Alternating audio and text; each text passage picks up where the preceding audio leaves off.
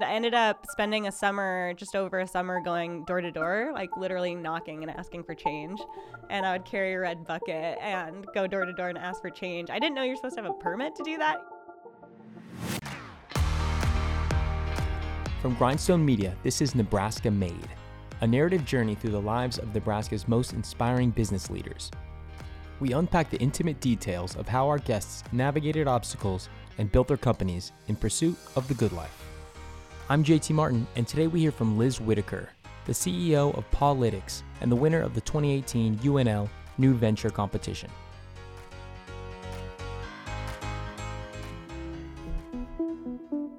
Our guest today is an aspiring young entrepreneur. My name is Lizz Whitacre, and I'm the founder and CEO of Pawlytics. Lizz has made a name for herself around the Lincoln startup community by winning pitch competitions and advocating for pet rescue shelters. But when you look at her success working with animals, you wouldn't believe that her one kryptonite is actually pet allergies. I am originally from Minnesota. I'm one of those, you know, kids that when I was a little girl was obsessed with animals, obsessed with dogs, especially and wolves and anything on four paws.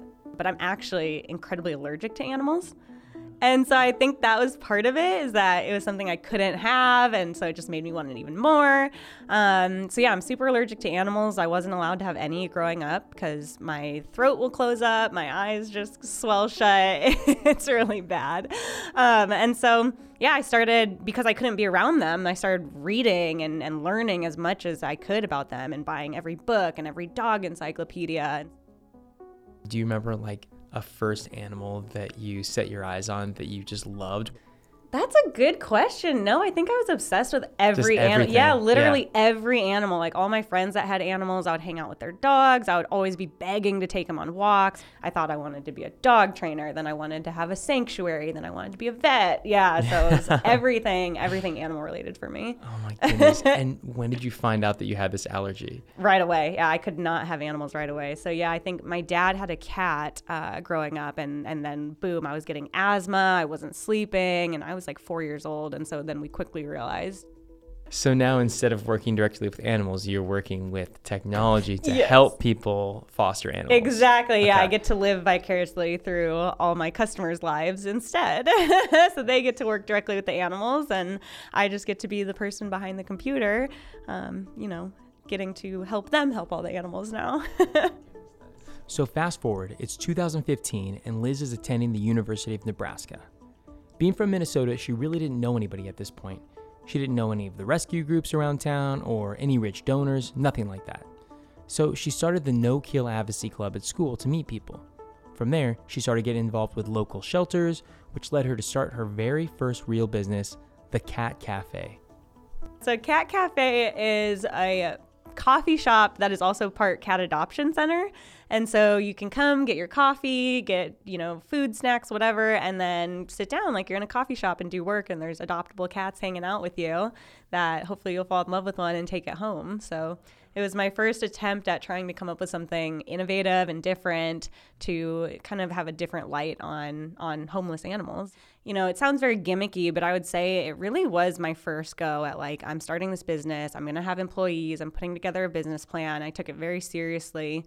Um, and I, I during that period of time I was working so hard that I actually would force myself to sleep on the couch. So I would get up with the sun and then stay up incredibly late and then get up with the sun again because I wanted to. I was learning a lot. I was doing a lot of discovery, so I was calling both coasts. So I'd get up and then go to bed with both coasts. Um, and I would watch every episode of Shark Tank that I could get my hands on at the time. This is back before YouTube took it all down.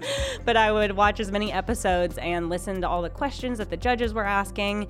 And I didn't stop um, learning until I could answer every single question that the judges on Shark Tank were asking the people on the show. Um, and so that's really how I learned to write my first business plan and what really what really taught me that I loved entrepreneurship. It was a nonprofit. I needed to fundraise about 130, 140 thousand dollars. And so when I started realizing, wow, I'm a broke college kid and I don't know anyone with money, I started to panic and I ended up spending a summer, just over a summer, going door to door, like literally knocking and asking for change. And I would carry a red bucket and go door to door and ask for change. I didn't know you're supposed to have a permit to do that either. So there was a lot of learning involved in that process. so you were trying to raise 130 grand door to door. Yeah. So what was happening was during the day from like nine to five, I was actually having meetings with people that I thought could be bigger donors, and then from five to nine in the evening, I'd go door to door when I knew people were home from work and were getting ready for dinner, and and so then I started mapping out all the neighborhoods that I thought were like had the best donors. So I can actually tell you in Lincoln all the places that door to door you're gonna find the best donors. Yeah. Yeah, so we raised, I think I ended up raising about 25,000 through both of those combined methods. And yeah, it was really fun, but I would not ever do it again. so Lizz comes up about $100,000 short of her fundraising goal. Not bad for going door to door, but not enough. That was probably, honestly, my most humiliating failure because I was, you know, young at the time and I still didn't really know a whole ton of people here. And so that was really my first like introduction to the to the greater community outside of the university. And so I met the startup community here. I met a whole bunch more animal rescuers and I had taken it to the press and there was all sorts of news on this cat cafe coming and then I couldn't make it happen. And it was so embarrassing. I was so humiliated. It was my first real failure. And I genuinely thought that no one would ever trust me again with money, that no one would ever believe my business ideas or anything that was slightly different than the norm. Um, and so I probably like cried for a week, literally, um, and just was like, wow, no one's ever going to trust me again. And then picked myself back up because I just thought, well, have I saved all the animals yet? No. All right, I got to keep going then. And so picked myself back up and started thinking of new ideas. So Lizz has her very first business failure under her belt, and she hasn't even graduated from college yet. She's discouraged, but she is not going to give up. And it's around this time that she's asked to run for the ASUN student government, which turns out to be a crucial opportunity for her. Up until this point, she spent most of her time around her sorority friends or the No Kill Advocacy Club that she started, but now she's meeting new people from different departments with different skills. And that's where she meets James Collier, a computer science major who would go on to become the CTO of her next company, Family Pet Project. Family Pet Project was a website for people to rehome pets safely um, through the internet without having to take their pet to a shelter or a rescue. Um, because we thought, well, who knows their animal better than the person who's probably rehoming them? And keep the shelters uh, for the animals that need it most, that are in you know more dire or emergency situations. We had the very first listing. It was it was so memorable because no one was actually we hadn't actually published it live yet. Like it was live on the internet, but we were still working on it. And so somebody had like stumbled across the Family Pet Project site and listed their pets for adoption and like followed all the prompts and logged in and made an account. And it was just funny because all of a sudden we had this new user and we weren't advertising, we weren't ready for user, or we didn't think we were ready. And then we just had these two dogs on the platform, and I was like, these aren't test pets. This is a real account. Oh my god, how'd they find us? Oh my gosh. And unless you knew the setup, you it was really hard to list a pet at that point in time. And so when he listed two of them, successfully, we're like, oh my gosh, not only did this person find our website, need our service, but he went through and the whole thing worked. it worked, yeah. And so I just remember, I think we were trying, we were watching a football game or something as a Saturday, and, and all of a sudden we had this new user, two dogs that I needed to go market, and we were just like, oh my gosh. Um, it was a surprise, really. So that was very memorable for me, was that feeling of like somebody needed us and they're using us you know, and that feeling of like we're solving this person's problem and we're going to help these two dogs and this person. Like that was a really good feeling. And at that point, we were like, well, this is going to take off. If people are just finding us out of thin yeah. air and using us, mm-hmm. it was probably a pretty optimistic time. Oh my gosh. Well, yeah. And this was also during the period where Facebook started to say, hey, you're not going to be allowed to sell animals on Facebook anymore. So then we were like, yes, the market is moving in our direction. All these like regulations are changing. And, you know, there's just a lot, there was a lot going on at the time in terms of what was going on with Facebook, especially because that was a primary place for people to rehome pets. And so we thought, oh, everything's moving in our direction. People are, you know, their posts are not even going to be allowed to be posted on Facebook. So they're going to have to find a new avenue. Um, you know, and Craigslist is Craigslist, but it's starting to get dated. And so we thought that our timing was, was going to be amazing. it was not. Tell me about that user acquisition process. Like, did you have a tipping point at one point where you're like, all right, we have 100 users now. Now we're going to make it. If we have a 1,000 users, then we can make this profitable? Or how did you kind of see those numbers trend? And when did you hit the point where you're like, uh oh? It was probably after, I mean, it was not up and live for very long before we started to realize, like, wow, we are not going to make money, enough money to sustain ourselves. And this is really more of a company that needs, you know, a large upfront marketing budget to take off. The family pet project faltered because it was built to be what's called a double sided marketplace, meaning that it needed user acquisition on both the supply side and the demand side. Now, in this type of business model, you basically have to burn loads of cash right out the gate on marketing to promote user adoption and then hope that it snowballs into an Airbnb kind of platform. Well, Lizz says she was warned about this from the start, but she was too optimistic. Did you feel the same failure as from the Cat Cafe? A little bit. Um, it definitely wasn't as bad because when it comes to technology, it's a little bit harder for press to pick it up because it's not as like tangible, it's not as exciting all the time, and so there wasn't. I, I definitely did a better job of like staying on the down low while I was working on it. Um, and no, I, I mean, I, I felt in some sense that it was successful because we did actually have successful placements. There was actually a dog that had ended up getting adopted through Family Pet Project that got adopted in my neighborhood. And so it's just fun to see all the different locations and see that it was so close to home as well that people were using it as well as in other states. So it wasn't as bad of a failure, but it was definitely like, wow, we just really spent a year and a half of our lives on this. So it's back to the drawing board. As a last ditch effort, Lizz started cold calling shelters trying to get them to use her software. Well, the more she talked with these shelters, the more she realized that there might be another need that they could meet. See, shelters needed a simplified way to manage all aspects of their pets' records. So, after many tears and many disappointments, she was encouraged by her mentor to pursue the idea that she called the animal rescue software. So I went to one of my mentor's offices after a really, really bad invest, investor meeting and was sobbing to him. This was probably my final year in college now. And I'm like sobbing to him um, and was saying, like, I really want to grow a company, but at this point, after three failures, I don't know that I'm the right person to do it. Like, it doesn't seem to matter how badly I want it, how hard I work. I'm pouring my blood, sweat, and tears into these things. I'm sacrificing my college years, per se, and they're not panning out. So I think it's more of a me problem than it is anything. And was just sobbing about it because I was so frustrated. And he had just said, Look, you're kind of starting to talk about this new concept of that rescue software. He's like, I think you owe yourself and this new concept six months of like really give it a go six months. If it's not going anywhere, then dump it and go find something else.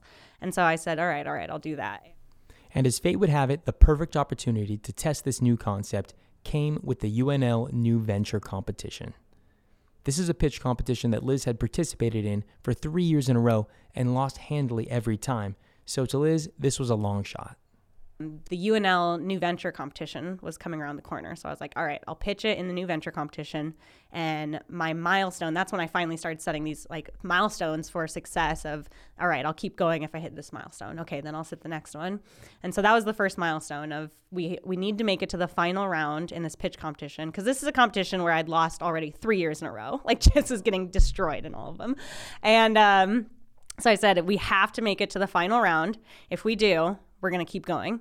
Mm-hmm. And we ended up winning the whole thing. That's amazing. yeah. And so that was like, all right, signal, keep going, keep going. Like it's yeah. getting validation to some capacity. So yeah, that, that for us was the first time to be like, this is a real company. And, uh, and that was when we said, we're going to do this. What did it feel like? Were you just amazed when they said your name? Yes, yes. I was shaking in my boots when I was listening to them call it the names because at that point we knew we made it to the final round obviously because we were in the final round and waiting for them to announce the winners and i was just shaking because i was like oh my gosh after four years like we might actually might actually win this thing. Like that after all the work after all the tears literally tears of um, horrible pitch competitions where I either didn't present well or I used to like shake and hold the script and I was just so scared because I couldn't memorize anything because I had such a fear of getting up and talking in front of people.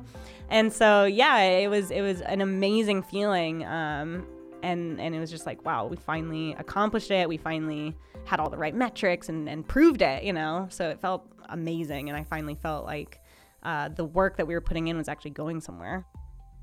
So you win this competition. Is there like a grant that comes with winning the competition, yeah. or how did you raise the money mm-hmm. to get it mm-hmm. going? Yeah, so we ended up winning twenty five thousand dollars, and then I took that money and went to the state and applied for a prototype grant, and we got a prototype grant. And then I took that and went to friends and family and I said, look, I just need a small investment to like really get this thing going. Um, and, you know, other people are validating it at this point with winning this competition and the grant. And so then I got 30,000 from friends and family. And then we ended up getting into NMotion, which is the local business accelerator. This was also in 20, this was now the end of 2018. And then we also went through Y Combinator Startup School and their advisor track, which was another signal of like, okay, this is getting more and more validated. Uh, every move we make, every opportunity we're jumping on, it's getting well received, um, which was so different from me because normally everyone's like, this idea is not going to work, Lizz. I actually hated the name Pawlytics in the beginning. Really? Yeah, I only bought it because the uh, do- domain name was available. That's a good domain. yeah. I think it's got a great ring to yes, it. Yes, yeah. Now I love it, and like the more we started saying it, and people were like, "That's an awesome name." I was like, "It is an awesome name. You're right." How did you come up with Pawlytics? Did you just literally go through GoDaddy and just search for anything related yeah, to paws? Yeah, it was. Well, I was searching for anything related to like pets and digital. Okay. So originally, I actually wanted to name the company Petlytics like I was really sold on that, and then the domain was like five thousand dollars, and I was mm-hmm. like, no, no, no, no, I'm not that in love with it. So, so then I just kept looking at different words that had. I was like on on uh, thesaurus.com, you know, like synonyms for digital, synonyms for tech, and and then was like trying to mash together different things, and then I was like, Pawlytics. All right, we'll go with it. So Lizz finally has a concept that is showing a market fit, and there are signs of bigger things to come. Fast forward to today, now Pawlytics has about six employees and they're used by 110 animal rescue shelters around the world. And one of the, I think, unexpected fun things to come out of Pawlytics is working with animal rescues in other parts of the world. I, I just never even thought of that as a possibility or dreamed of it when I was starting companies. And uh, one of our, our most active users is an organization in Romania and she's making her own tutorials of how to use Pawlytics and sharing it with other animal rescues out in Europe and that region. And so we just saw like this random bloom in UK and Belgium and Germany and all these other rescues coming from that area. That's amazing. So that has definitely been a really awesome side effect that that I just didn't expect to experience while I was doing this.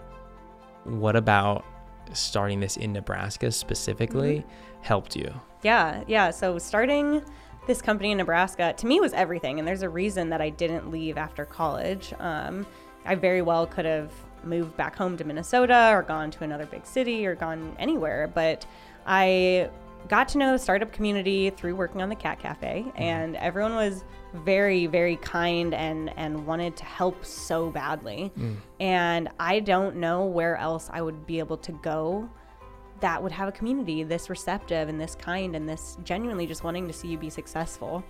And, you know, there are things, I, am not going to sit here and say Nebraska's perfect. Um, no place is perfect, but with how much Nebraska has given me, I really attribute a lot of my success to the various resources and people in the community here that have helped and guided me and hmm. supported me even through all these different failures and really believed in me. And so, you know, it's important to me now as a person to stay here, plant some roots here, and help activate, you know, other changes and improvements in the community that I think would make this place even better than it already is. Mm-hmm. And so, Nebraska, I don't think I would have been able to get as far with my companies. I think I would have given up a lot longer, you know, a long time ago. In the next nine months, Pawlytics is essentially building out a 2.0 of their software that's essentially going to service larger brick and mortar animal shelters, humane societies, and animal control facilities. They'll be able to help shelters with up to 10,000 animals. Along with being an all in one management system for shelters, they're also working to ingest and compile data from pet smart collars and animal medical devices so that they can create records called EHRs or electronic health records to help usher in a new era of data driven animal health. I'm JT Martin, and this has been a Grindstone production. Grindstone is one of the premier production and marketing firms here in Lincoln, offering everything you need to grow your business in 2020, from video and podcast production to social media management and media buying. You can learn more by visiting grindstoneagency.com. Minnesota to Nebraska, who's nicer? Oh my gosh. Because okay. people in Minnesota I- are nice. Yes. So it's funny because I had always heard the term Minnesota nice. Mm-hmm. And then all of a sudden I started hearing people in Nebraska saying, oh, Nebraska nice. And I was like, no, that is the Minnesota phrase. What are you saying? Because it was supposed to be a play off Minnesota ice. Oh. Yeah, because it's so cold up there. And so then when I was hearing it down here, I was like, I think you guys stole that phrase from us.